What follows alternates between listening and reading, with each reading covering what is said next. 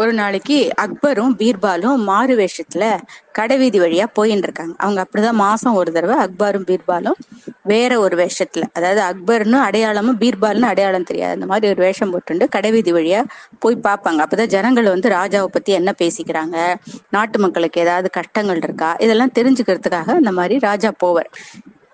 அது மாதிரி ஒரு நாளைக்கு பீர்பாலும் ராஜாவும் போயின்னு இருக்கும்போது, கடைவீதி வழியா போயின்னு இருக்கும்போது ஒரு அக்பர் வந்து ஒரு அழகான கம்பளத்தை பாக்குறார்.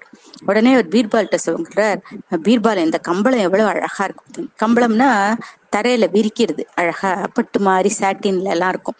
அந்த காஷ்மீர் கம்பளம் எல்லாம் அவ்வளவு அழகா இருக்கும், பட்டு மாதிரி இருக்கும். அதுல ப உட்காந்து உட்காந்துண்டா படுத்துட்டா அவ்வளவு சுகமா இருக்கும். இந்த கம்பளம் ரொம்ப அழகா இருக்கே, இது என்ன விலைன்னு கேட்கலாமா அப்படிங்கிறார். சரின்னு பீர்பால் போய் அந்த ஆள்கிட்ட இந்த கம்பளம் என்ன விலைப்பா, ராஜான்னு சொல்லலை, இந்த கம்பளம் ரொம்ப என்ன விலை சொல்லு, நாங்க வாங்கிக்க போறோம் அப்படின்னு. அவன் என்னமோ பாஷை பேசுறான், புரியாத பாஷை பேசுறான், என்ன பாஷையில பேசுறானே தெரியல. அப்புறம் பீர்பாலும் திருப்பி ரெண்டு மூணு தடவை கேட்டு பாக்குறாரு, அவன் ஏதோ பேசுறான், அவன் என்ன பேசுறானே அவங்களுக்கு புரியல. அப்ப ராஜா சொல்றாரு, ஒரு ராஜ்யத்தையே இவ்வளவு பெரிய ராஜான்னு பேரு, ஒரு சக்கரவர்த்தின்னு பேரு, இவ்வளவு பெரிய தேசத்தை ஆட்சி பண்றேன், ஆனா என்னோட நாட்டுல இருக்கிற ஒரு சாதாரண ஒரு வியாபாரி பேசுற பாஷை எனக்கு புரியலையே அப்படின்னு. இப்ப பீர்பால் சொல்றாரு, இதுக்கு என்ன பண்ணலாம், நம்ம எல்லா பாஷைகளையும் பேசக்கூடிய ஒருத்தனை, எல்லா பாஷைகளும் தெரிஞ்ச ஒருத்தனை நம்ம நம்ம அரசவையில வச்சுக்கலாம். அப்ப இந்த மாதிரி கண்டிஷன்ல இவன் என்ன பேசுறாங்கிறத அவன் நம்மளுக்கு கேட்டு சொல்லுவான் அப்படின்னு பீர்பால் சொல்றாரு. இப்ப அக்பர் சொல்றாரு, ஆமா அது ஒரு நல்ல ஐடியா தான் அப்படின்னு சொல்லிட்டு ஆஹ் சுக்தேவ் சிங் தான் ஒரு அமைச்சர், அவனுக்கு அந்த பொறுப்பை ஒப்படைக்கிறார் அக்பர். இது மாதிரி எல்லா பாஷையும் தெரிஞ்ச ஒருத்தனை வந்து அரண்மனைக்கு கூட்டின்னு வரணும் அப்படின்னு. உடனே சுக்தேவ் சிங்கும் எல்லா இடத்துலயும் போஸ்டர்லாம் ஒட்டி அந்த பறையறி பறைய அடிக்கிறது அப்படிங்கும். பறைய அடிக்கிறதுனா ஒரு பெரிய முரசு வச்சு டம் டம் டம்னு அடிச்சு இது மாதிரி எல்லாருக்கும் தெரியப்படுத்துறது என்னன்னா, ராஜாவுக்கு வந்து எல்லா பாஷைகளும் தெரிஞ்ச ஒரு ஆள் வேணுமா, அதனால இப்படி நிறைய பாஷைகள் தெரிஞ்ச ஒரு ஆள் வந்து ராஜாவோட அக்பரோட சபைக்கு வரலாம் வரலாம் அப்படி சொல்லுவான். அதுதான் பறைய அடிக்கிறது. அந்த மாதிரி முரசு அடிச்சு சரி தெரிவிக்கிறாங்க. அப்புறமா அந்த மாதிரி நிறைய அந்த போஸ்டர் மாதிரி ஒட்டுறாங்க. இந்த மாதிரி அதெல்லாம் பார்த்துட்டு ஒரு ஆள் வர்றாரு. அவர் வந்து ராஜா கிட்ட வந்து, ராஜா ராஜா நான் எனக்கு வந்து நிறைய பாஷைகள் தெரியும் அப்படின்னு சொல்றேன். சரின்னு சொல்லிட்டு ராஜா வந்து தன்னோட மந்திரிகளை எல்லாம் கூப்பிட்டு அதை டெஸ்ட் பண்ணி பார்க்க சொல்றாரு. உடனே ஒவ்வொரு மந்திரி ஒவ்வொரு பாஷையில பேசுறான். ஒரு மந்திரி தெலுங்குல பேசினா அவன் தெலுங்குல பதில் சொல்றான், ஒருத்தன் வந்து பெங்காலியில பேசினா அவன் பெங்காலியில பதில் சொல்றான், ஒருத்தன் வந்து ஹிந்தியில பேசினா ஹிந்தியில பதில் சொல்றான், மலையாளத்துல பேசினா மலையாளமா, எல்லா பாஷையிலையும் பேசி டெஸ்ட் பண்ணா எல்லா பாஷையும் அவனுக்கு தெரிஞ்சிருக்கு. அப்ப அவன் என்ன சொல்றான், நான் எல்லா பாஷையும் நீங்க என்கிட்ட பேசினீங்க, நானும் பேசினேன், ஆனா என்னுடைய தாய்மொழி என்னன்னு கண்டுபிடிக்க முடியுமா அப்படின்னு அந்த ஆள் வந்து இந்த அரசியல் அரசபையில இருக்கிறவங்களுக்கு ஒரு விடுக விடுல ஒரு புதிர் போடுறான்.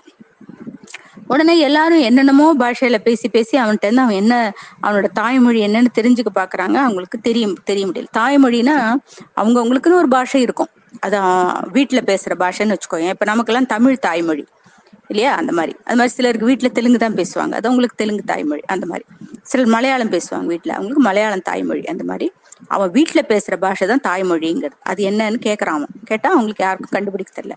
அப்போ எப்பவும் போல ராஜா வந்து அந்த பொறுப்பை வந்து பீர்பால்கிட்ட ஒப்படைக்கிறார். உடனே பீர்பால் வந்து சரி ராஜா நான் நாளைக்கு சொல்றேன் அப்படின்ட்டு போயிடுறாரு. இப்போ அன்னைக்கு ராத்திரி வந்து அந்த நிறைய பாஷைகள் பேசுவார் இல்லையா, அவரு வீட்டுல நல்லா தூங்கின்னு இருக்காரு. அப்ப திடீர்னு யாரோ எதையோ போட்டுட்டோமால்னு உடைக்கிற சத்தம் கேட்குது. உடனே யாரோ திருடன் திருடன் திருடன் கத்துற சத்தம் கேட்குது. எழுந்துக்கிறாரு அந்த இவர் கேட்கிறாரு. கேட்டுட்டு சத்தம் ஒண்ணும் இல்லை அப்படின்னா மறுபடியும் படுத்து தூங்கிடுறாரு. மறுபடியும் நல்லா தூங்கி இருக்கும்போது திடீர்னு மறுபடியும் ஏதோ விழற சத்தம் கேட்குது. மறுபடியும் யாரோ திருடன் திருடன் கத்துற சத்தம் கேட்குது. உடனே ஓடி வாசலுக்கு வந்து பாக்குறாரு, ஒருத்தரும் இல்லை. இன்னும் கண்ணா பின்னான்னு ஏதோ அவரோட பாஷையில திட்டிட்டு அவர் உள்ள போய் படுத்து தூங்கிடுறாரு. அப்ப அடுத்த நாள் வந்து அரசபை கூடுறது. உடனே அக்பர் ராஜா வர்றாரு, பீர்பாலும் வர்றாரு. ராஜா வந்து பீர்பால் கிட்ட, ஐயா பீர்பால் நீங்க வந்து இவருடைய தாய்மொழி என்னன்னு கண்டுபிடிச்சிங்களா அப்படின்னு கேட்கிறாரு. பீர்பால் சொல்றாரு, கண்டுபிடிச்சிட்டேன் ஹுசூர் அப்படிங்கிறார்.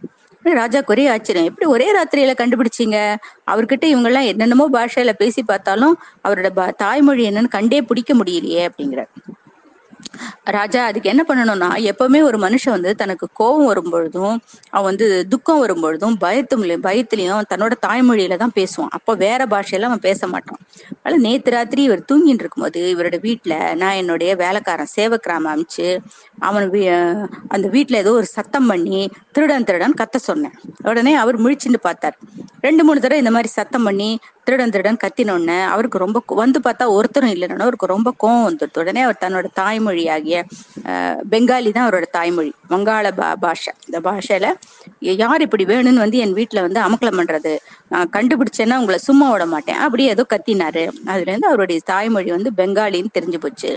ஏன்னா யாருமே கோபத்துல வீட்டுல வந்து கத்தும் பொழுது வேற பாஷையில கத்த மாட்டாங்க, தங்களோட தாய்மொழியில தானே கத்துவாங்க. அதை வச்சு அவரோட தாய்மொழி பெங்காலின்னு கண்டுபிடிச்சேன் அப்படின்னு ராஜாக்கு ஒரே சந்தோஷம். அவர்கிட்ட கேக்குறாரு, ஐயா உங்க தாய்மொழி தா பெங்காலி தானோன்னு? ஆமா, நடந்ததெல்லாம் உண்மைதான். நேற்று ராத்திரி வந்து என்னை தூக்க விடாம யாரோ சத்தம் போட்டுட்டே இருந்தாங்க. ஆனா நிஜமா திருடனும் இல்ல ஒண்ணும் இல்ல, யார் இப்படி வேணும்னு நம்மள தூக்கத்துக்கு எடுக்கிறாங்கன்னு நான் வந்து பெங்காலி என்னோட தாய்மொழியில கத்தினது உண்மைதான், அதனால என்னோட தாய்மொழியும் பெங்காலி தான் அப்படின்னு அவர் ஒத்துக்கிறார்.